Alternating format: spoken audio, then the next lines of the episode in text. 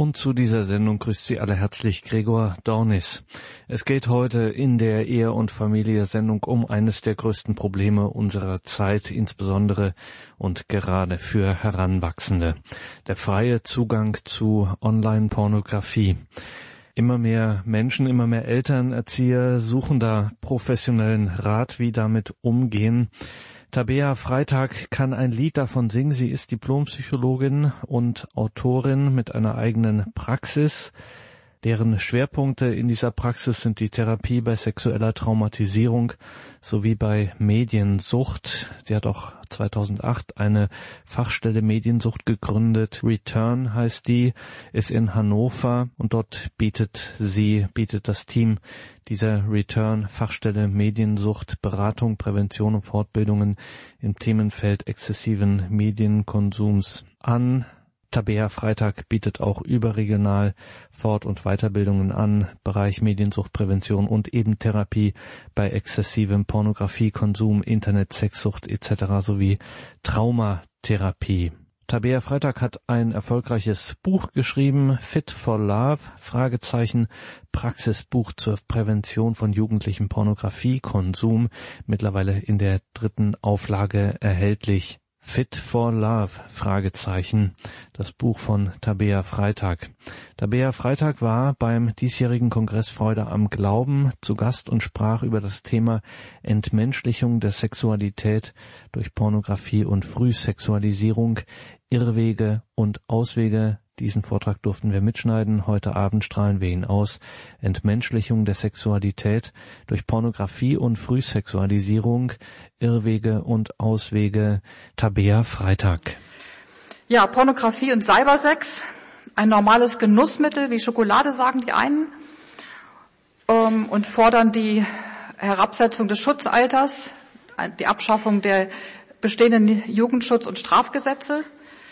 Gefahr der sozialethischen Desorientierung, sagt bisher noch der Gesetzgeber. Riskantes Suchtmittel, sagen Suchtexperten. Sie merken, einen, hier gibt es keinen Konsens, ein sehr umstrittenes Thema im gesellschaftlichen Diskurs. Ein Beispiel. Im Zeitmagazin wurden Fragen von Eltern zur Computernutzung von Experten beantwortet. Eine Mutter fragte, mein Mann hat beim Überprüfen des Browserverlaufs auf unserem Computer festgestellt, dass unser zehnjähriger Sohn auf einer Pornoseite unterwegs war. Wir waren uns nicht sicher, ob wir ihn darauf ansprechen sollten. Sollten wir gewisse Seiten auf dem Computer sperren lassen? Wie würden Sie antworten? Die Expertin, eine Professorin mit Schwerpunkt Medienbildung, antwortet im Zeitmagazin, in diesem Alter, also zehn Jahre, ist es nicht ungewöhnlich, dass Kinder mal eine solche Seite besuchen. Ich würde den Jungen nicht direkt darauf ansprechen, vor allem nicht, wenn es nur einmal passiert. Das ist dann einfach zu peinlich für die Kids. Oft ist es nur eine Phase, in der sie neugierig sind, in der Schule etwas dazu gehört haben oder vielleicht auch aus Versehen draufgeklickt haben. Welche Sicht auf Pornografie wird hier vertreten? Zunächst, der Konsum ist selbstverständlich. Das ist halt so mit zehn Jahren. Und wir sprechen das nicht an. Das könnte den Kids peinlich werden. Und auf diese Weise erfahren wir auch nicht, ob es nur einmal war oder eine Phase oder ein dauerhafter Konsum ob die Kinder verwirrt, ängstlich, traumatisiert darauf reagiert haben oder ob es harmlos ist. Und darum erfahren wir gewöhnlich erst viele, viele Jahre später von Erwachsenen, die sich in Pornosucht verfangen haben und die fast immer als Kinder oder in der Pubertät die ersten Pornos, damals noch Hefte, inzwischen ja Internet, gesehen haben und die damals mit ihren belastenden Gefühlen allein geblieben ist, weil keiner nachgefragt hat. Und dieser Widerspruch Pornokonsum ist alltäglich, ist doch normal und gleichzeitig peinlich, ein Tabu, wir reden da nicht rüber, wir sprechen das nicht aktiv an, ist symptomatisch für den gesellschaftlichen Umgang mit diesem Thema. Das heißt, wir wissen darum, wir gewähren Kindern vielfach unbegrenzten Zugang durch das mobile Internet, sobald wir Smartphone und offenes WLAN ihnen zur Verfügung stellen, und Kinder bleiben dann meist damit alleine. Diese Zahlen zum Smartphone-Besitz zeigen, dass diese Entwicklung in nur fünf Jahren rasant schnell gegangen ist hin zu einer fast flächendeckenden Ausstattung mit Smartphones. Das heißt einem gewöhnlichen mobilen Internetzugang. Und es ging so rasant schnell, dass wir eigentlich gar keine Zeit hatten, nachzufragen und zu verstehen, was passiert da, auf welche Inhalte stoßen sie, wie prägt das ihre Persönlichkeitsentwicklung. Und tatsächlich geraten Kinder teilweise zufällig, wie hier bei der Suche nach harmlosen Star Wars Bildern auf Pornoseiten. Die sind oft verlinkt mit ähm, harmlosen kindlichen Suchbegriffen. Weit häufiger kommen sie jedoch durch Links, die sie von Mitschülern bekommen, die das wiederum von größeren Bruder oder anderen haben auf solche einschlägigen Seiten, wie dieser neunjährige Junge. Die Mutter fand das Surfprotokoll dieses Neunjährigen auf dem Browser ihres Bürorechners. 30 solcher Adressen, die er auch von einem Mitschüler bekommen hatte, wie alle Jungs dieser Grundschulklasse. Und obwohl die Eltern sehr klar und einfühlsam mit ihm darüber geredet haben, ihm verdeutlicht haben, was steht denn hinter Thai Girls, dass die das nicht freiwillig machen, die Thai Mädchen, dass das nichts mit realer, schöner Sexualität von Erwachsenen zu tun hat, kam es danach zum Missbrauch seiner Schwester und zu weiterem massivem heimlichen Konsum. Ein anderes zehnjähriges Mädchen aß und trank fast nichts mehr zwei Wochen, war traumatisiert von Hardcore-Bildern und doch ging sie immer wieder heimlich auf solche Seiten. Und diese Ambivalenz hören wir immer wieder von Kindern, Jugendlichen, Erwachsenen. Das ist eklig und es macht mich doch an. Das ist brutal und menschenverachtend. Ich muss es mir doch immer wieder reinziehen. Diese Gleichzeitigkeit von verstörenden Gefühlen und der biologischen Stimulierung verwirrt die natürliche Intuition. Und diese Ambivalenz und Scham führt aber auch dazu, dass es so schwer ist, von sich aus die Eltern anzusprechen, selbst bei einer wirklich guten Beziehung wie bei diesem neunjährigen Jungen. Diese Kinder hatten jetzt Glück, dass empathische, einfühlsame, aufmerksame Erwachsene nachgefragt haben, hey, was ist los mit dir, was belastet dich? Ähm, und damit erst den Ausweg auch ermöglicht haben. Dass erwachsene Bezugspersonen dieses Thema aktiv ansprechen, ist darum ungeheuer wichtig. Und wir erleben in der Präventionsarbeit in Schulen, dass coole Teenies sich bedanken nach der Schulstunde, dass endlich jemand offen über dieses Thema mit ihnen redet. Ja, das sind diese ambivalenten Gefühle, aber sie sind damit alleine. Solche Vorfälle wie eben sind keine Einzelfälle, wie die Zahlen zeigen. Hier ein Beispiel einer Schweizer Studie aus Zürich. 91 Prozent der 13- bis 16-jährigen Jungen und 44 Prozent der Mädchen, und das war 2011, das sind schon wieder ein paar Jahre vergangen, die bereits auf Pornoclips, Filme oder Bilder gestoßen sind im Internet. Bei den älteren 16- bis 19-Jährigen sind es nach einer deutschen Studie schon 89 Prozent der Jungen und ähm, 81 Prozent der gleichaltrigen Mädchen, die schon mal Pornofilme und Clips gesehen haben. Also fast alle Jungs. Für die Wirkung ist allerdings entscheidend auch, wie häufig konsumiert ist. Ob es eben wirklich nur einmal war oder ob daraus ein häufiger Konsum wird. Hier gibt es nur alte Zahlen zu. Ähm, das ist eine große Online-Studie von Pastor der Price 3 von 2008, also vor dem mobilen Internet. Seitdem hat sich viel getan. Aber damals schon haben 20 Prozent der männlichen Jugendlichen 16 bis 19 Jahre täglich geschaut, zwei Drittel mindestens wöchentlich, also wöchentlich bis täglich, 20 Prozent täglich. Stellen Sie vor, es ging hier um Alkohol, was dann äh, los wäre an Kampagnen in Politik und Medien, dass wir was tun müssten. Aber die Zahlen bei Erwachsenen sehen fast genauso aus und das erklärt vielleicht ein wenig, warum es hier wenig Interesse an, Aufmerksam an, an Aufklärung gibt. Erwachsene sind ebenso häufig betroffen. Nun hat seit der digitalen Wende Pornografiekonsum eine ganz andere Dynamik bekommen als vorher die Heftchen. Und diese Dynamik begünstigt eine Sucht. Man spricht von AAA Engine, der dreifache Motor aus Anonymität, freier Zugänglichkeit und fast keinen Kosten. Man kann Millionen von Seiten kostenlos im Internet abrufen. Das heißt, der Einstieg war nie so leicht, jederzeit sofort verfügbar, online, zu Hause wie unterwegs, kostenlos und anonym. Und diese Anonymität, keiner sieht, was ich im Internet mache. Es gibt keine soziale Kontrolle, darum fällt jedes Tabu und jede Grenze. Man spricht von toxischer Enthemmung, die zu immer aggressiveren, gewalthaltigeren Sexzessen geführt hat, äh, geführt hat, in Angebot und in Nachfrage.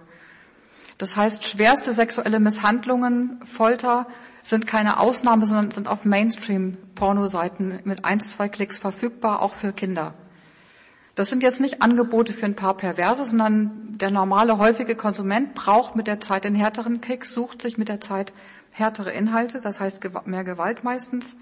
Und das betrifft eben auch ansonsten verantwortliche Familienväter, Ärzte, Pastoren wie diesen. Das Zitat eines Betroffenen in dem Buch Sechste sind. Manchmal erschrak ich, wenn etwas Abartiges erschien, doch allmählich bauten sich meine inneren Hemmschwellen ab. Die heimliche Lust entwickelte sich zur heimlichen Sucht. Aber selbst mit der riesigen Sammlung war ich nie gesättigt. Ich wollte neues, noch besseres, täglich frisches Fleisch, aber satt wurde ich nie. Was steht hinter täglich frisches Fleisch? Eben nicht Schokolade, sondern Menschen, die zutiefst traumatisiert werden. Hier zwei Zitate von freiwilligen Pornostars, also Leuten, die quasi freiwillig, meistens aber ist schon vorher eine Traumatisierung in der Kindheit gewesen, in die Pornobranche eingestiegen sind und selbst die berichten, dass sie wie Schlachtvieh behandelt, abgerichtet und zugerichtet werden, dass schwerste Misshandlungen dazugehören, Verletzungen im Inneren und Äußeren des Körpers und die Lebenserwartung bei Pornodarstellerinnen ist etwa die Hälfte von der der Durchschnittsbevölkerung. Ein Großteil ist aber gar nicht freiwillig, sondern äh, in dieser Industrie, sondern vielfach auch Opfer von Menschenhandel. Moderne Sklaverei, vor allem zum Zweck der sexuellen Ausbeutung, ist ein, hat eine Dimension, die in der Geschichte einmalig ist. Aktuell schätzt man Global Slavery Index 45 Millionen Opfer moderner Sklaverei und der Anteil davon für die sexuelle Ausbeutung zwischen 58 und 80 Prozent, die Schätzung. Also ein Riesengeschäft um Angebot und Nachfrage, die ganz massiv durchs Internet einfach befeuert wird und die eben auch schon bei Jugendlichen ähm, angeheizt wird zu, zu bedienen. Wir müssen also immer beide Seiten im Blick haben. Den Konsumenten, der vielleicht eine Sucht entwickelt hat und Hilfe braucht, und die konsumierte Ware, Menschen, die zutiefst in ihrer Würde zerstört werden. Aber auch der Konsument entmenschlicht sich selbst ich ähm, bin Sklave meiner Gier oder ich werde zum Tier, sagen manche Betroffenen. Und unsere Erfahrung bei Return, unserer Fachstelle Mediensucht seit zehn Jahren ist, dass die Dosissteigerung, härtere Inhalte zu brauchen, in zwei Richtungen geht. Einerseits mehr Gewaltpornografie und auf der anderen Seite vom passiven Konsum immer mehr in Richtung Umsetzung des Gesehenen. Über interaktiven Cybersex im Internet dann noch interaktiv bis hin zu realen Affären oder Prostituiertenbesuchen. Und das schon bei sehr, sehr jungen Männern. Und pornografische Inhalte prägen aber auch die realen Beziehungen. Und Längsschnittstudien zeigen, je häufiger Jugendliche konsumieren, umso mehr decken sie auch, das ist realistisch. Und so dringt es ein in die realen Beziehungen. Ich muss Ihnen heute ein bisschen was zumuten, aber Liebe, Nächstliebe heißt auch hinsehen, wo es weh tut. Ähm, nur ein bisschen, um zu sehen, was, also keine Bilder, aber um, um was es hier geht. Es geht wirklich um schwerste sexuelle Misshandlungen. 90 Prozent der Mainstream-Pornografie, das heißt derjenigen, die am häufigsten gesehen wird, die bestverkäufigste und meistgesehene Pornografie ist nach Analysen von Bridges und Sun äh, männliche Dominanz verbunden mit Demütigung und massiver Gewalt an Frauen. Und hier sind einfach so ein paar Praktiken aufgeführt. Schlagen, würgen, demütigen, sadistische Quälereien an Frauen. Mainstream-Pornografie. Und die Forschergruppe um Wright hat jetzt untersucht, wie, wie häufig wollen jetzt deutsche Männer das tatsächlich real umsetzen und wie häufig tun sie das auch und haben festgestellt, ein sehr hoher Prozentsatz, Sie sehen das rechts, 68 Prozent schlagen, 44 Prozent fesseln und Haare reisen, tun ähm, das tatsächlich in realen Beziehungen oder Affären oder an Prostituierten, setzen das genau um. Und natürlich wundert das nicht, hier die grünen Punkte ist das hochsignifikant, der Zusammenhang, das umzusetzen mit einem häufigen Konsum. Aber auch Jugendliche werden geprägt. Zunächst ihre Wunschliste. In der Prävention sagen die Jungen meinem Kollegen, unter gutem Sex verstehen sie, wenn sie bestimmte Praktiken bekommen, eben die sie gesehen haben. Und viele Mädchen wissen, was von ihnen erwartet wird. Selbstbewusste Gymnasiasten, Gymnasiastinnen haben mir in der Präventionsarbeit gesagt, ja, wenn wir das nicht mitmachen, sind wir doch selber schuld, wenn er sich eine andere sucht. Was passiert hier? Ein Dilemma zwischen Bindungswunsch, die Angst allein zu bleiben, er sucht sich dann eine andere, und noch instabilem Identitätsgefühl. Was ist für mich stimmig oder was ist verletzend? Ein verzweifelter Deal. Aus Angst, nicht zu genügen und eingetauscht zu werden gegen eine andere, die mehr zu bieten hat, lassen viele ihre Grenzen überschreiten. Und so werden sexuelle Grenzverletzungen normalisiert. Das heißt, die eigenen Grenzen werden verwirrt wenn in den Medien immer wieder sexuelle Gewalt als ganz normale Spielart von Sexualität dargestellt wird. In Literatur, in Filmen, in Pornografie und so weiter, in Rappertexten. Wollen zu müssen, was man zutiefst nicht will, nenne ich eine Form von emotionaler Gewalt. Wollen zu müssen, was der eigentlichen körperlichen oder seelischen Unversehrtheit widerspricht, ist eine Form von emotionaler Gewalt und ein Raub an der eigenen Identität. Denn Identität hat zu tun mit Übereinstimmung, mit was stimme ich persönlich mit überein. Und das gilt auch für die Konsumenten, wollen zu müssen, was sie zutiefst nicht wollen. Denn viele Konsumenten leiden massiv unter dem Kopfkino, dem zwanghaften Wiederholen in ihren Gedanken und Fantasien, was sie gesehen haben. Denn diese emotional hochwirksamen Bilder brennen sich regelrecht ein in das Gehirn, in das Gedächtnis. Und sie verändern Fantasien und Gedanken, verändern die Wahrnehmung anderer Menschen, der Mitschülerin, der Nachbarin, der Frau in der U-Bahn. Und Konsumenten leiden unter diesem Kopfkino, das sich einfach überträgt auch auf reale Beziehungen. Hier ein paar Ergebnisse von Längsschnittstudien, die zeigen eben, je häufiger Jugendliche Pornos konsumieren, umso massiver, exzessiver, zwanghafter auch ihr Kopfkino, die zwanghafte Beschäftigung. Das heißt, hier entsteht ein Tunnelblick der anderes ausschließt. Und aus der angeblichen sexuellen Freiheit wird eine Gefangenschaft. Eingeengt auf den Tunnelblick. Hat natürlich auch geistliche Auswirkungen. Und wir erleben in der Therapie auch die klassischen Merkmale einer Suchterkrankung. Pornosucht ist von vielen Suchtforschern inzwischen äh, auch untersucht worden, dass es ein hohes Suchtpotenzial hat. Und auf die längere Sicht braucht es dann meistens härtere Inhalte, um überhaupt noch einen Kick zu bekommen. Eine tiefe Studie aus Schweden, hier die Baltic Sea Study, zeigt die Interessenverschiebung bei vielen Nutzern von Pornografie. Tägliche Konsumenten sehen dreimal so häufig auch Gewaltpornografie, Tierpornografie und fast sechsmal so häufig Kinderpornografie. Das muss man wissen vor dem Hintergrund des aktuellen Skandals um Kinderpornografie, was hier geschürt wird. Denn der, das Gesehene führt zum Wunsch, zum Impuls und nicht selten zur Tat. Die Baltic Sea Study zeigt, dass häufige, also tägliche Konsumenten auch dreimal so häufig Täter von sexuellem Missbrauch sind als seltene Konsumenten. Ich kann Ihnen jetzt nicht die Fülle von Studien zeigen, nur einen kleinen Einblick.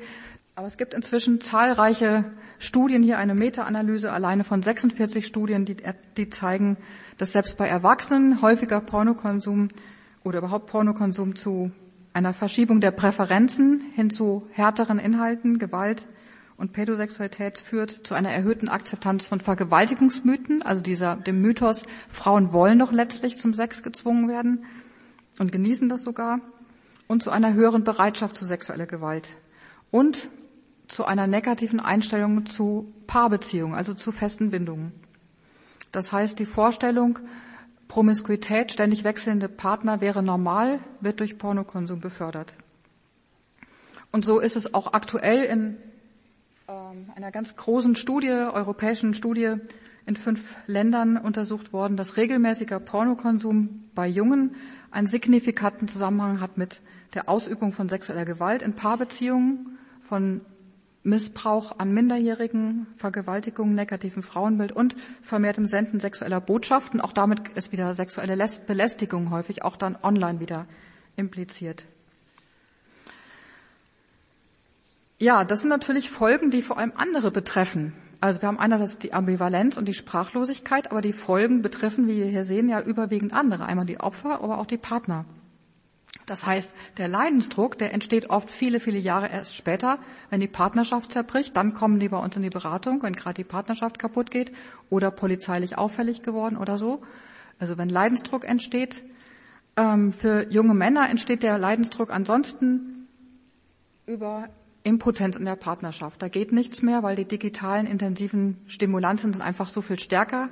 Da kommt keine Frau mit, selbst wenn sie wie ein Model aussieht. Das heißt, da ist ein gewisser Leidensdruck und die größten Pornokritiker sind junge Männer, ähm, bei denen das nicht mehr funktioniert und die sich gegenseitig zum Ausstieg aus Pornografie motivieren. Aber das ist ja nur die sichtbare Spitze eines Eisbergs. Viel, viel tiefer greifender geschieht ja etwas mit dem Herzen, mit der Motivation, mit der Liebesfähigkeit. Und daran leiden dann wiederum besonders die Angehörigen. Frauen, Ehefrauen, die mir sagen, seit seiner Sucht ist er eiskalt zu mir geworden oder behandelt mich wie ein Brett, wie eine Schablone. Da geht ganz viel Empathie und Liebe verloren, weil alles auf den sexualisierten Tunnelblick und die Heimlichkeit in Betrug ja, eingeengt wird. die Gefühle einer Frau, die ihren Mann nach 16 Jahren heimlicher Sucht erwischt hat. Und sie drückt da so ihren Schmerz aus, nur noch drei Euro wert, nach außen perfektes Doppelleben, Tarntricksen, Täuschen, ausgeschlossen sein aus seinem Interesse, aus seinem Begehren, Geheimhaltung. Und sie ist hilflos. Und es ist extrem wichtig, dem Partner den Schmerz zu zeigen, der ja gewöhnlich bagatellisiert. Dieser hatte gesagt, ist doch nur ein kleines Laster wie Rauchen. Vorher. Der Torso war für ihn Anstoß zum Ausstieg. Die Wahrheit vor Augen zu sehen, was es mit der Beziehung macht, wie es sie verletzt. Und wenn Frauen hundertmal vergeben und wegsehen, dann hat er wenig Grund, seinen virtuellen Harem und zusätzlich seine Gefährtin mit ihrer anderen äh, Belange teilt aufzugeben und es motiviert, seine Verleugnung und seine Sucht aufrechtzuerhalten. Also Vergebung kann wichtig sein, aber es erstmal der Wahrheit ins Auge zu sehen, Licht reinlassen und sich anzuschauen, was es für einen Schmerz verursacht. Denn eine jahrelang verheimlichte Pornosucht ist wie dieses Erdbeben. Das Haus ist in den Grundfesten erschüttert und zerstört. Worauf basiert Vertrauen? Was ist das Fundament? Hier sind alle Grundpfeiler des Vertrauens zerrüttet. Die Achtung und Wertschätzung des anderen, die Verantwortung und Treue durch den Betrug, die emotionale Intimität, das heißt offen und ehrlich sein Herz miteinander zu teilen, geht nicht mehr, denn da ist eine unsichtbare Mauer durch die Heimlichkeit und Täuschung. Und auch körperliche und sexuelle Intimität findet oft nicht mehr statt, weil das pornografische Gigabyte Angebot der Harem ähm, dazu führt, dass die Partnerin gewöhnlich nicht mehr genügt und nicht mehr interessiert. Also Entfremdung von sich selbst und dem anderen. Ja, die gravierenden Folgen treten also erst viel, viel später auf, was das ganze Tabu natürlich aufrecht erhält. Wenn man jetzt die Folgen eines häufigen Konsums zusammenfasst, kommt man auf drei Problembereiche. Wie schon gesagt, Pornokonsum fördert sexuelle Gewalt, gerade auch unter Minderjährigen, gefährdet die Beziehungsfähigkeit und hat ein hohes Suchtpotenzial. Interessant ist, dass man diese drei Problemkreise zurückführen kann oder in Beziehung setzen kann zu den drei Dimensionen gesunder Sexualität. Denn Sexualität betrifft den ganzen Menschen. Das heißt, sein Körper, seine Psyche und die Bindung. Und in der Pornografie wird jetzt die emotionale und Beziehungsdimension ausgeklammert und darum erfüllt Pornografie nicht. Es bleibt eine Leere zurück. Und diese Leere muss sucht wieder die Steigerung und sucht sie genau dort, wo es ausgeklammert wird auf der psychischen Ebene an der Stelle von Selbstwirksamkeit, der Fähigkeit, Lust zu bewirken und zu empfangen, sogar Leben zu zeugen, kommt die Illusion von Wirksamkeit, nämlich Macht und Kontrolle in Gewaltpornos. Und auf der Beziehungsebene Fantasiesex mit Fremden ersetzt echte Begegnung und, Hin und Intimität und zerstört sie. Das heißt, die Probleme entstehen genau dort, wo die emotionale und Bindungsdimension von Sexualität ausgeklammert wird, wo Sexualität entmenschlicht wird. Und genau hier sucht sich die Psyche Prothesen, Ersatzbefriedigung. Und da die wieder nicht erfüllen, braucht die Steigerung. Die Gier nach mehr, härter, häufiger speist sich aus der Leere, die zurückbleibt, weil entmenschlichte Sexualität nicht erfüllt. Sie wird ich entfremdet, inszeniert, kommerziell gesteuert und letztlich banalisiert und entleert. Das heißt, Sexualität wurde all dessen beraubt, was sie menschlich macht. Affekt statt Emotion. Klingt jetzt nach Fremdworten, aber dahinter steht ganz viel. Affekt heißt, das ist nur der Reflex auf einen Reiz, da entsteht Erregung, Faszination, Frust, Abbau und so weiter. Und Emotion heißt Emotion, bewegt sich was, etwas berührt mich. Grundlegend für Menschlichkeit, etwas berührt mich, geht mich an. Das findet bei Pornografie nicht mehr statt. Darum der Vergewaltigungsmythos, wenn es mich doch erregt, nach, die wollen das doch alle selber. Das ist im Affekt, aber etwas, dass etwas einem nahe geht, Emotion, einen berührt, ist Voraussetzung für Menschlichkeit, auch für Geistliches empfangen können. Ich muss mich bewegen lassen können. Und auch in der Pornografie würde jemand ja merken, Mensch, das könnte meine Tochter sein. Die hat so einen leeren Gesichtsausdruck. Wie geht's denn bald? Das findet nicht mehr statt. Reflex statt Reflexion, das heißt auf Reize reagieren, statt eigenständig mündig nachdenken und bewusst entscheiden. Gier statt Genuss, Instantbefriedigung statt Freude aneinander, ein kommerziell gesteuerter Konsum statt der gemeinsamen, einzigartigen Entdeckungsreise von Liebe und Sexualität. Also hier findet keine Resonanz mehr statt zwischen zwei Personen. Resonanz, Person heißt auch personare hindurchklingen. Ja, da ist etwas, ein Resonanzraum, der etwas auch empfangen kann, der Gefühle, Stimmungen, Beziehungen, auch Beziehung zu Gott etwas empfangen kann. Es braucht den Resonanzraum unserer Persönlichkeit, um einem Menschen wirklich begegnen, um die Person im anderen lieben zu können, um ihrer selbst willen, nicht um ihres Nutzens willen. Wer aber jetzt ständig digitale Stimulantien konsumiert, und das müssen nicht nur Pornos sein, auch andere Dinge, die permanent das Belohnungszentrum aktivieren, um ähm, der hält den leeren Raum nicht mehr aus. Der vermeidet Ruhe. Es muss ständig was passieren, ohne dass wirklich was geschieht. Und die innere Leere verlangt beständig danach gefüllt zu werden. Was macht Sexualität menschlich? Die Begegnung und Vereinigung zweier Menschen, die sich als Ganzes wahrnehmen, einlassen und bejahen. Menschliche Sexualität, wo sie Sprache der Liebe sein will, braucht einen Resonanzraum des Vertrauens, in dem sich beide leiblich, seelisch und als wir bejahen, einlassen, sich schenken und einander verdanken.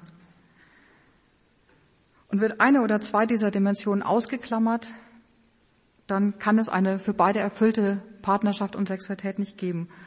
Und so ist ein Verständnis von Liebe und von Sexualität in ihrem Sinnzusammenhang elementar, wenn man mit Betroffenen arbeitet in Therapie und auch für die Prävention von Liebe der Person statt ihres Nutzens. Zentrale Frage ist also auch in der Begleitung Betroffener, was verstehen wir unter Sexualität? Also es gibt durchaus Leute, die immer wieder auch zur Peichte gehen und die sich immer wieder Vergebung zusprechen lassen, aber ihr Verständnis von Sexualität ist immer noch, äh, Männer brauchen das halt. Oder Jugendliche sagen uns, ähm, ja, wenn ich gerade keine Freundin habe, brauche ich doch Pornos. Welche Definition von Sexualität steht dahinter? Die Definition ist Sex ist Selbstbefriedigung mit austauschbaren Objekten. Selbstbefriedigung an der Partnerin oder mit Pornos oder Dates oder Prostituierten. Ego-Sex mit austauschbaren Objekten. Und genau dieses Verständnis wird durch Pornokonsum gefördert. Und darum ist Narzissmus ein Kernproblem bei häufigem Konsum. Pornos lehren nämlich, mir steht alles zu, ich muss nichts investieren, nur meine Befriedigung zählt. Hier wird der perfekte narzisstische Traum bedient. In Pornotopia bekommst du alles, was du willst, sofort, ohne Anstrengung. Die Fiktion von Omnipotenz, eigenmächtig, bekommen, ohne sich selbst einzulassen. Du musst keine Spannung mehr aushalten, nicht mehr warten, aber wie Sie wissen, ist die Fähigkeit, Spannung auszuhalten, wesentlich für die Persönlichkeitsentwicklung und für Liebesfähigkeit. Und ich muss niemanden bitten und vor allem mich niemandem verdanken. Und Sie merken vielleicht, Narzissmus ist das genaue Gegenteil der Fähigkeit zu lieben. Und das ist die Herausforderung. Wie können wir die fördern bei Jugendlichen? Aber diese pornografische Botschaft, Ego-Sex mit austauschbaren Objekten, wird in ihrer Wirkung auf Jugendliche massiv dadurch verstärkt, wenn sie nicht nur aus einem Kanal der Pornografie kommt, sondern aus verschiedenen Kanälen. Zum Beispiel hier in der Mode. Saufen, fressen, ficken, eine Gier befriedigen bei Mr. und Lady auf dem T-Shirt. Oder wenn diese ähm, Botschaft über bestimmte Fernsehformate wie Nackt in RTL 2, über Musikvideos, Rappertexte, PC-Spiele, in denen man Mädchen ausziehen, Frauen vergewaltigen, Bordelle betreiben kann, noch verstärkt wird. Und noch fataler ist, wenn Pädagogen das tun. Wenn erwachsene Pädagogen zum Beispiel im Deutschunterricht Kinder das Buch Zweier ohne als Pflichtlektüre lesen lassen. Oder wenn Sexualpädagogen in Schulklassen Pornokonsum als harmlos oder sogar nützlich erklären. Und genau in dieser Sichtweise argumentieren führende deutsche Sexualpädagogen und Wissenschaftler. Laut Matthiesen, Forschungsleiterin in Hamburg, können Jugendliche Pornos in förderlicher Weise nutzen, es diene ihnen zur Lustgewinnung und sei in keiner Weise problematisch. Ähnlich äh, argumentieren andere Sexualpädagogen in der einschlägigen Literatur. Immer wieder wird gesagt, ähm, das nützt als Lust- und Erregungsquelle, es nützt zur Selbstbefriedigung und es nützt der Vielfalt, der sexuellen Vielfalt, weil man eine Vielfalt von Optionen darstellt. Das heißt, es entspricht diese Vorstellung exakt dem pornografischen Paradigma. Es ist im Grunde das gleiche Paradigma wie, wie Pornografie. Und darum auch die Slogans in der Sexualpädagogik, du hast ein Recht auf Sex, lebe deine Lust. Also nimm dir. Und bei Lektüre wird sichtbar, die Bindungsdimension von Sexualität im Sinne stabiler Partnerschaften wird im Mainstream sexualpädagogischer Publikationen kaum thematisiert, oft aber sogar diskreditiert als Liebesideologie. So heißt es zum Beispiel in der Pro Familia Broschüre Sex, Respekt, Lust und Liebe. Es gibt viele Klischees beim Thema Sex. Zum Glück dürfen Mädchen und Jungen heute sagen, wenn sie puren Sex, eben ohne Romantik wollen. Also eine klare Wertung. Zum Glück puren Sex. Ich glaube, Sie haben in einem anderen Vortrag schon genaueres über Sexualpädagogie Vielfalt deshalb gehört, deshalb will ich das jetzt hier nicht vertiefen. Wichtig ist noch, als einzige Grenze wird das Prinzip Verhandlungsmoral und Selbstbestimmung eingeführt. Das heißt, alles, was die Beteiligten einvernehmlich miteinander aushandeln, ist okay. Das beobene, beschriebene Dilemma vieler Mädchen, sie willigen in etwas ein, weil sie Angst haben, sonst alleine zu bleiben, weil sonst eine andere mehr zu bieten hat, damit er bei ihnen bleibt ist einvernehmlich und folgt den Regeln der Verhandlungsmoral. Aber sind körperlich und seelische Unversehrtheit verhandelbar? Darf die menschliche Würde Gegenstand von Verhandlungen sein? Und wo ist die Grenze zu sexuellen Grenzverletzungen? Hier wird jetzt nur mit dem Begriff der Selbstbestimmung argumentiert in euphemistischer Umkehr des Begriffes. Zitat von Michael Homert, Institut für Sexualpädagogik Deutschland. Selbstbestimmung bedeutet dabei auch das Recht auf Information, Irritation, Neugierde, Angst, gute und schlechte Erfahrungen. Also als hätten Kinderrechte, als hätten Jugendliche ein Recht auf schlechte sexuelle Erfahrungen, auf Angst und Irritation. Das entspricht eklatant allen Erkenntnissen aus Traumatherapie und Forschung, nachdem schlechte sexuelle Erfahrungen nie gut sind, sondern immer der Seele schaden. Sie sind die Spannungsfelder, in denen Jugendliche stehen, finden statt diese Auseinandersetzungen und Fragen, die Sie haben, finden in diesem Spannungsfeld statt. Auf der einen Seite die medialen Botschaften in Pornografie und Sexualpädagogik und in, in TV-Serien, die Gelegenheit, Sex, Untreue, Leben nach dem Lustprinzip propagieren. Auf der anderen Seite aber ihre eigene Sehnsucht nach stabiler Partnerschaft. Und es gehört zu den Grundsehnsüchten jedes Menschen, als Person geliebt zu werden und zu lieben. Und so haben nach der Shell-Studie 2015 immer noch 85 Prozent der Jugendlichen den Wunsch nach einer in der Zukunft stabilen, dauerhaften Partnerschaft. 2010 waren es sogar noch 92 Prozent. Aber gleichzeitig ist ihre durchschnittliche Beziehungsdauer nur drei Monate. Fast die Hälfte der Jungen können sich One-Night-Stands vorstellen und ein Viertel der Mädchen. Das heißt, es steht nebeneinander. Ich will in der Zukunft mal eine dauerhafte, vertrauensvolle Partnerschaft, aber erstmal Erfahrungen sammeln. Das steht oft gleichzeitig nebeneinander. Und in dieser Spannung und Ambivalenz brauchen sie Unterstützung und wünschen sich regelrecht Orientierung, sind dankbar dafür. Das andere Spannungsfeld, wie gerade schon erläutert, besteht in der sexualpädagogischen Theoriebildung und Praxis. Auf der einen Seite der einseitige Fokus auf den körperlichen Lustaspekt, auf der anderen Seite eine personenzentrierte und bindungsorientierte Sicht, die sich im christlich-jüdischen Menschenbild wiederfindet, aber auch in Literatur der humanistischen Ethik wie Erich Fromm und Fritz Riemann. Und hier setzt Fit for Love an als bindungsorientierter Ansatz und ermutigt Jugendliche, ihre Intuition und gesunde Sehnsucht nach stabilen Bindungen ernst zu nehmen und sich in diesen Spannungsfeldern ähm, eine eigene Orientierung zu finden. Fit for Love ist ein Lehr- und Präventionsmaterial für Schule und Jugendarbeit, mit dem Lehrkräfte, Jugendmitarbeiter selbstständig und zeitlich variabel arbeiten können. Sie finden das am Stand unserer Fachstelle, können uns bei Fragen gerne ansprechen. Und die Ziele von Fit for Love sind ähm, einerseits wirklich dieses ganzheitliche Verständnis von Sexualität zu vermitteln in ihrer körperlichen, psychischen und Beziehungsdimension, die Empathie und Bindungsfähigkeit zu fördern, die Fähigkeit zu lieben, die Prävention von Pornokonsum und von Sucht und die Prävention von sexuellem Missbrauch und Sexting. Das heißt, zu sensibilisieren für gesunde Grenzen.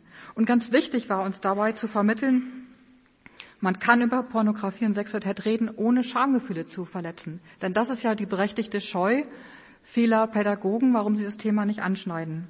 Es ist möglich. Und wichtig war uns die niedrigschwellige Möglichkeit, ähm, ein Material Lehrern an die Hand zu geben oder Jugendmitarbeitern, Pfarrern, allen, die pädagogisch mit Jugendlichen arbeiten, ähm, was auch eine Alternative darstellt zur Sexualpädagogik der Vielfalt. Und das sind oft wache Eltern, die einfach ihrer Schulleitung oder Lehrern das Buch in die Hand drücken und auf offene Türen stoßen. Ja, Bildung bedeutet sprachgeschichtlich einer Sache Gestalt und Wesen geben. Im Zentrum von Fit for Love stehen darum Bilder, die etwas von der Bedeutung von Liebe und Sexualität, von Liebe und Treue verständlich machen, aber auch in ihren Herausforderungen ernst nehmen. Laut Bindungsforschung sind ähm, Menschen umso glücklicher, psychisch gesünder und zufriedener, wenn sie in stabilen Paarbeziehungen leben. Das ist sicher allgemein bekannt. Und das Hormon Oxytocin, die Forschung zu Oxytocin unterstützt genau diese, ähm, diese Erkenntnis, dass nämlich ähm, das Oxytocin, das wirkt wie ein emotionaler Klebstoff, das die Treue, Verbundenheit und das Vertrauen der Partner miteinander stärkt. Und wie jeder Klebstoff, wenn man ihn 10, 20, 30 Mal benutzt und wieder ablöst, verliert er irgendwann seine Klebkraft. Und so geht die Bindungsfähigkeit mit der Zeit verloren, wenn man immer wieder wechselnde Partnerschaften hat. Nun wollen sich Jugendliche aber nicht nur verkleben, also festbitten, sondern auch frei sein, autonom Abenteuer erleben. Und diese wichtige Spannung zwischen Bindung und Autonomie, zwischen Spaß und Verantwortung kann man gut mit dem Bild des Fallschirmsprings verdeutlichen. Das viele Parallelen auch zum, zur Sexualität hat. Der Traum vom Fliegen steht einerseits für Freiheit, Abenteuer, Lebendigkeit, Hochgefühl, aber gleichzeitig kann der Flug nur genossen werden, wenn man sicher angegurtet ist. Freiheit braucht sichere Bindung. Also ein Fallschirmspringen braucht erstmal sorgfältige Vorbereitung, den richtigen Zeitpunkt, die richtige Höhe und er kann nur genossen werden, wenn man sicher angebunden ist, sonst riskiert man einen Sturzflug. Je verletzlicher wir uns machen, desto mehr Garantien brauchen wir auch und das gilt eben auch für die Sexualität. Menschen mit sicherem Bildungsstil sind besser in der Lage, diese Spannung zwischen Bindung und Autonomie, Spaß und Verantwortung auszubalancieren und kreativ zu nutzen. Eros lebt letztlich von Spannung und auch von Polaritäten. Ohne emotionale Spannkraft ist eine glückliche Partnerschaft und auch Sexualität nicht möglich. Und diese Fähigkeit, Spannung auszuhalten, emotionale Spannkraft zu trainieren, kann man in der Prävention gut mit dem Bild von Pfeil und Bogen, dem Bogenschießen verdeutlichen. Hier geht es darum, dass Jugendliche zunächst mal ihre Beziehungsziele formulieren und anvisieren. Wo will ich eigentlich hin? Die meisten sagen eine, zukünftig eine dauerhafte Partnerschaft. Was ist dein Beziehungsziel? Und wie komme ich da eigentlich hin? Und was ist hinderlich und was ist förderlich, das Ziel zu erreichen? Ich brauche erstmal ein klares Ziel. Wo will ich hin? Das definieren. Ich brauche einen festen Stand. Wofür stehe ich eigentlich? Was sind meine Werte? Und es braucht diese Spannung auf der Sehne, die Spannung zwischen komplementären Bedürfnissen und die Fähigkeit, die Kraft und die Ausdauer, Spannung auszuhalten, auch warten zu können und mit ähm, Spannungsfeldern umgehen zu können. Das Trainieren von emotionaler Spannkraft, wie gesagt, ist wesentlich, um liebesfähig zu werden. Warten können, bis der richtige Zeitpunkt ähm, ist, gilt auch für die sexuelle Lerngeschichte. Das Bild von der Zwiebel, der Blumenzwiebel als Bild für Sexualität macht deutlich, es ist eine starke Kraft, die darauf wartet zu erwachen. Aber in der Latenzphase braucht sie noch ungestört Ruhe, um heranreifen zu können. Und man kann gemeinsam erarbeiten, was braucht die Zwiebel, um gesund heranzuwachsen, was hindert ihr Wachstum, was macht Pornografie mit der Zwiebel. Und hier wird auch nochmal deutlich, dieses weckt die Liebe nicht eher auf, bis es ihr selbst gefällt, was immer wieder im Hohenlied wiederholt wird. Zu den wichtigsten Bildern, die etwas von dem Geheimnis und Wesen menschlicher Sexualität offenbaren, gehört für mich das Bild des geschlossenen, wunderbaren Gartens aus dem Hohen Lied. Es ist einerseits ein Bild, ein Bild für die Identität einer Frau, hier der, der Schulamit, und im Hineinlassen des Geliebten dann auch für sexuelle Intimität. Und ich arbeite mit diesem Bild seit 21 Jahren in der Therapie, besonders auch mit sexuell traumatisierten Frauen. Und ich staune immer noch, wie viel Weisheiten in diesem Bild drinstecken, wie viel es zu sagen hat über das, was uns lebendig macht, was uns aufblühen lässt, was das hindert, über die zentrale Bedeutung der Quelle im Garten und die tiefen, vielschichtigen Bedeutung von Yada'a, dem hebräischen Wort für Sexualität, einander erkennen. Und auch in Schulklassen und Jugendgruppen erleben wir, dass dieses Bild ganz besonders Mädchen stark berührt, weil es ihre Sehnsucht nach Identität, Selbstwert und nach Würde anspricht. Wer bin ich? Wie ist mein Garten angelegt? Meine Persönlichkeit? Was will in mir aufblühen, sich entfalten? Was hindert mein Aufblühen? Wo habe ich Müll reingelassen? Innenweltverschmutzung? Die Sehnsucht, erkannt zu werden von jemandem, der nicht nur das Äußere sieht. Und die Frage, bin ich in mir zu Hause oder renne ich nur um meinen Garten herum? Bin ich immer nur online um nichts zu verpassen, oder kann ich auch bei mir sein, in mir zu Hause sein? Und es wird deutlich, und sie lernen, die eigene Identität kennen und schätzen zu lernen, ist Voraussetzung für Intimität. Später diesen Garten mit jemandem gemeinsam zu genießen. Identität setzt, äh, Intimität setzt Identität voraus, bei sich zu Hause beheimatet sein. Nun können solche Gärten sehr unterschiedlich sein. Von Wildblusen, Wildblumen, Rosen, Bauern oder Obstgärten, von exotischen, romantischen oder würzigen Mittelmeergärten, Bachläufen, Teichen am Meer, Spielwiesen, Baumhaus. Jeder hat einen ganz, ganz anderen Garten. Das macht Mädchen Spaß, ihren eigenen Garten zu entdecken. Und es ist ein Lebensraum aus Natur, was ist in mir angelegt, und Kultur, was mache ich daraus? Wie gestalte ich ihn? Mit 40, 50 Jahren blühen da andere Pflanzen und wachsen stabilere Bäume, die was tragen können, Nistplätze bieten als äh, mit 18 Jahren. Und die Würde eines Menschen liegt immer auch neben Geschaffen und Einzigartigkeit auch in dem Gewordensein dieses Gartens. Und wer liebt, schenkt Aufmerksamkeit. Das wird bei Salomo und Schuler mit deutlich. Wer liebt, schenkt Aufmerksamkeit, sieht, bestaunt und sucht den ganzen Garten der Persönlichkeit. Eros eine wertschätzende und begehrende Liebe. Aber man muss sich erst vertrauenswürdig erweisen, um den Garten eingeladen zu werden. Schulamit hat den Schlüssel zu ihrem Garten und es ist eben kein Selbstbedienungsladen, wo man sich einfach mal den Apfel nimmt und wieder verschwindet, sondern gemeinsam entdecken und genießen sie den ganzen Garten der Persönlichkeit, den ganzen Garten der Intimität, Wasserfall, Hängematte, betet mit Zukunftsideen. Und ein Garten spricht alle Sinne an. Nicht wie bei Pornografie, und das alles sehr beschränkt ist. Ein Ort zum Entdecken, Staunen und Genießen mit einer Fülle sinnlicher Erfahrungen, ein Ort zum Ausruhen, Chillen, Spaß haben, Baden, zum Feiern unserer Lebendigkeit und Liebe. Was ist Liebe? Wie würden Sie Liebe definieren? Ich frage das oft in der Therapie, weil es immer wichtig ist, dass man alles definiert, was, also was verstehe ich darunter, was einem wichtig ist, um nicht am Ziel vorbeizuleben. Ich würde Liebe so definieren, ähm, ich freue mich an dir und ich freue mich daran, dich zu erfreuen. Ich freue mich an deiner Lebendigkeit und ich gönne dir dein Aufblühen und nicht Blühen. Und ich tue alles dafür, um dein Aufblühen, die Entfaltung deines Guten zu fördern. Ich freue mich an dir und daran, dich zu erfreuen. Ich denke, das Gleiche gilt auch für die Selbstliebe und vor allem auch die Beziehung zu Gott. Ich freue mich an dir und daran, dich zu erfreuen. Hier könnte man noch ganz viel dazu sagen, wie man mit diesem Gartenbild, seelische Gartenpflege, aber Charakterbildung, aber eben auch das ähm, über die Fähigkeit zu lieben lernen kann. Das wird hier zu weit führen. Wichtig ist noch, ähm, auch in langjährigen Ehen ist es immer wieder neu, sich suchen und sich finden lassen, sich ganz einlassen. Das heißt auch sich zumuten mitsamt allem Unfertigen, Ungereimten, Verletzten. Und darum ist Intimität auch ein Ort, wo man sich ungeheuer verletzbar macht wo jemand auch die Pflanzen zertreten, abwerten oder vergleichen kann mit anderen exotischeren Pflanzen. Und darum ist es ein Ort, der gute Grenzen braucht. Gute Grenzen, auch das kann man mit Jugendlichen gut erarbeiten, was dazugehört. Auch gesunde Schamgrenzen, die Grenze zwischen privat und öffentlich. Wir haben uns nun Pornografie als narzisstische Befriedigung und seine Folgen angeschaut und diese Botschaft, Sex ist immer verfügbar, ich nehme mir, was ich will, führt häufig dazu, dass Grenzen überschritten werden.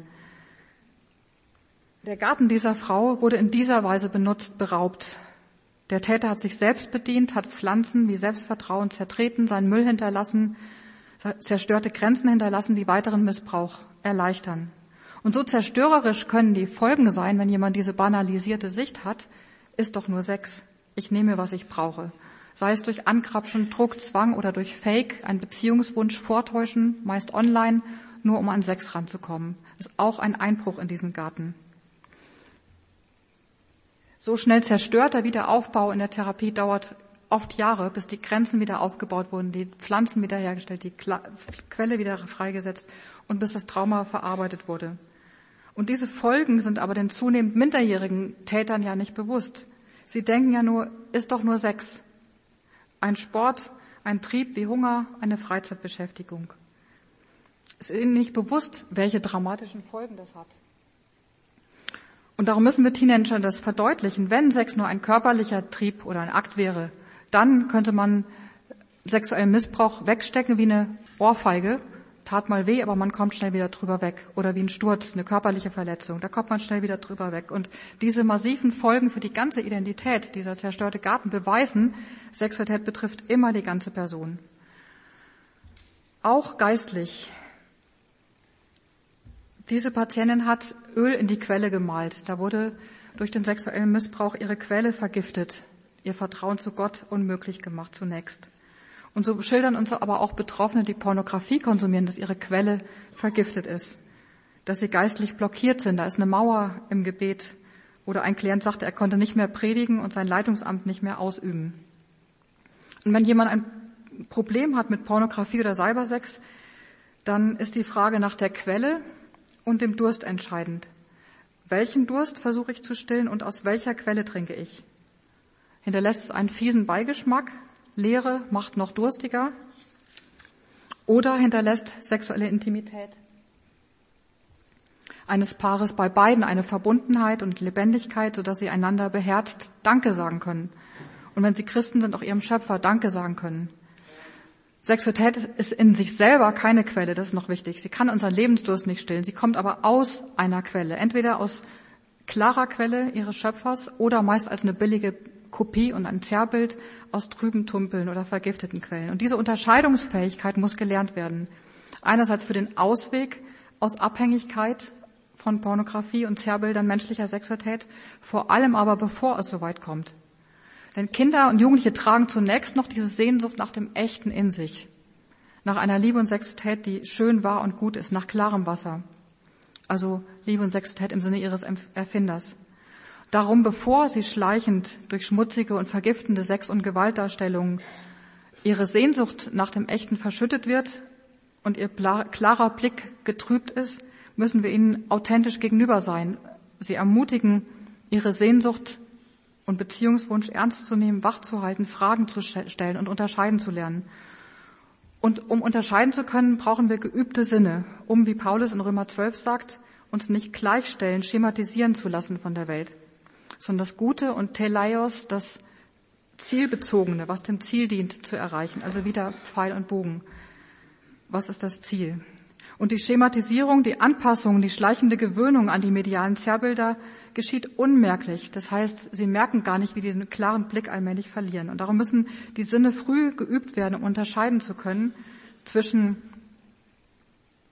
klarem Wasser und trüben Tümpeln, zwischen wahrem zwischen echtem und schönem und seinen Fälschungen und Illusionen, zwischen Gier und Genuss, zwischen Affekt und Emotionen, also wirklich hinspüren, wahrnehmen, was einen persönlich bewegt, empfänglich bleiben, zwischen nur reflexhaftem Reagieren und Reflexion mündig, verantwortlich denken und entscheiden zu lernen, zwischen liebendem Begehren, das sich verdanken kann, und narzisstischer Begierde, die sich eigenmächtig nimmt und ein Recht auf Sex beansprucht, zwischen einer lebensbejahenden Sexualität, die die Würde des anderen auch achtet und aufblühen lässt und einer lebensverneinenden Sexualität, die benutzt, die Menschen verwertet und damit entwertet. Und unterscheiden zu lernen gilt auch im Umgang mit Feuer, der gewaltigen Brennkraft von Sexualität, auch im Hohenlied 8 erwähnt. Feuer kann beides sein. Feuer, Symbol für erotische Liebe und Leidenschaft, kann einerseits kraftvoll sein, schafft Energie, Licht, Wärme und Gemütlichkeit, ist lebensnotwendig. Und gleichzeitig Feuer ohne Grenzen wird zum Flächenbrand, nimmt sich gierig alles, was es kriegen kann, hinterlässt Zerstörung. Und Sexualität ohne Grenzen genauso. Es wird zum Flächenbrand, es zerstört Ehen und Beziehungen, führt zu sexuellem Missbrauch, Ausbeutung in Pornografie und Prostitution und Pornos bieten schier unbegrenztes Brennmaterial. Was unterscheidet die beiden Feuersorten?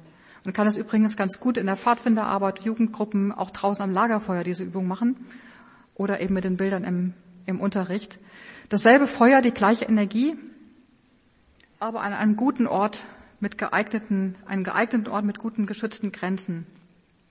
Und Sexualität braucht ebenso einen guten Ort mit gesunden Grenzen, das heißt von gegenseitiger Verantwortung geprägten Rahmen einer vertrauensvollen Paarbindung. Jetzt haben wir selbst die Verantwortung dafür und für unsere nachfolgende Generation wie wir mit dieser großen, gewaltigen, positiven Kraft der Sexualität in uns umgehen, dass sie nicht zum Flächenbrand wird, sondern einen guten Ort bekommt. Aber noch eine Anmerkung, Kinder lässt man nicht mit dem Feuer spielen. Erst in gewissem Alter kann man über diese Unterscheidungsfähigkeit reden, wenn sie die Reife und Verständnis dafür haben.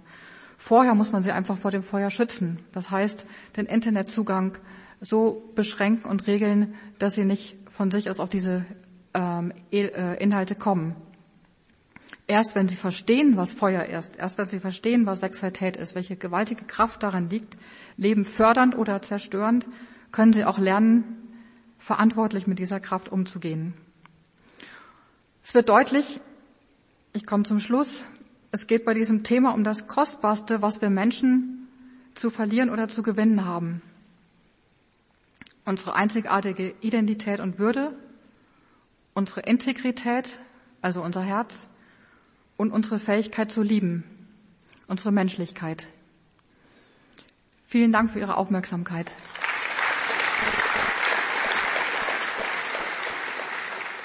Sie hörten in der Ehe- und Familie-Sendung einen Vortrag der Diplompsychologin und Autorin Tabea Freitag, Entmenschlichung der Sexualität durch Pornografie und Frühsexualisierung. So hieß dieser Vortrag gehalten beim diesjährigen Kongress Freude am Glauben. Den haben wir natürlich für Sie auf einer CD, wenn Sie das nochmal nachhören möchten. Auf einer kostenlosen CD ist das bestellbar beim Radio Horeb CD-Dienst, beziehungsweise auch online abzurufen, morgen im Laufe des Tages dann auf horeb.org horeb.org, horeb.org, unser Online-Auftritt. Wenn Sie dieses Thema berührt hat, dann müssen Sie, dann müssen Sie ins Infofeld zur Sendung schauen. Dort haben wir entsprechende Links. Zum einen zur Return Fachstelle Mediensucht von Tabea Freitag, zu ihrer eigenen Homepage tabea-freitag.de und natürlich auch ein Hinweis auf das erfolgreiche Buch Fit for Love, Fragezeichen Praxisbuch zur Prävention von jugendlichem Pornografiekonsum, bereits in der dritten Auflage erhältlich. Wie geht's jetzt hier weiter im Programm? Es folgt der Klassiker des Freitagabends, nämlich der Grundkurs Philosophie mit Dr. Peter Egger aus Brixen in Südtirol. Und da sind wir mittendrin im Idealismus, näherhin im deutschen Idealismus der philosophischen Strömung, die wie kaum eine andere das gegenwärtige Denken geprägt hat. Bleiben Sie dran, gleich gibt es wieder Dr. Peter Egger aus Brixen in Südtirol mit dem Grundkurs Philosophie. Mein Name ist Gregor Dornis, ich freue mich, wenn Sie jetzt dranbleiben. Bis gleich, alles Gute und Gottes Segen.